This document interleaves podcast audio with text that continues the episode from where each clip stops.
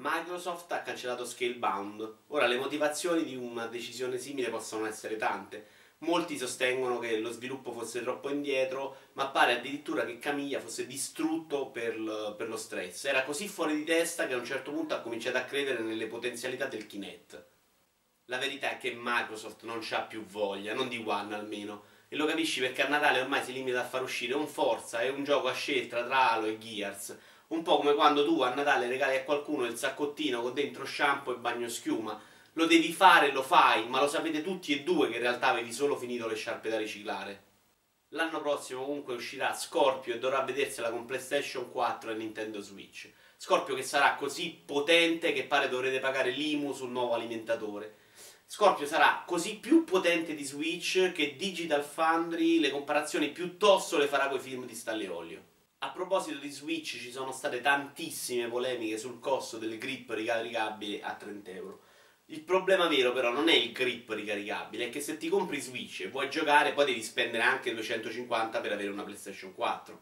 Comunque Reggie ha detto che Switch non soppianterà il 3DS perché è principalmente una console casalinga e io sono d'accordo con lui perché già uno si vergogna parecchio a comprare Switch e tenerlo in casa, figuriamoci ad andarci in giro. La roba più assurda di Nintendo Switch comunque è la chat vocale. Servirà infatti un'app del telefono e non sarà possibile comunicare online con qualcuno tramite la console stessa.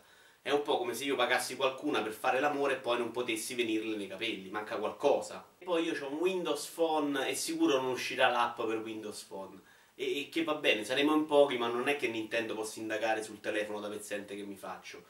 Che poi probabilmente il tutto ha un senso. Se non c'hai 800 euro da spendere per un telefono, probabilmente non puoi permetterti le ROM dello SNES. Figuriamoci quelli del Nintendo 64. Sarà tipo una selezione all'ingresso. Su Switch, comunque, anche a giudicare dai rumors degli ultimi giorni, arriveranno molti giochi indie, proprio come è successo con Vita.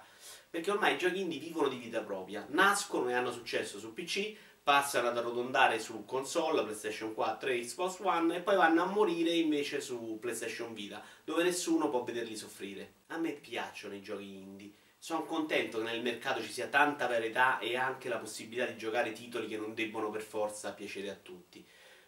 Quello che spesso non dicono però è che sono noiosi e frustranti senza alcuna ragione.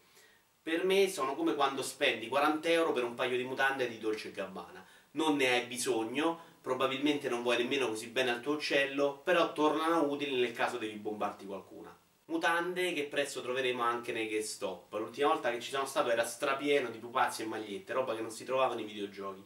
Ormai la protezione non te la fanno più sul disco, ma sul lavaggio a secco. Sono così in difficoltà economiche che se adesso porti indietro due GameStop e ci metti 100 euro al massimo ti porti a casa un Dreamcast.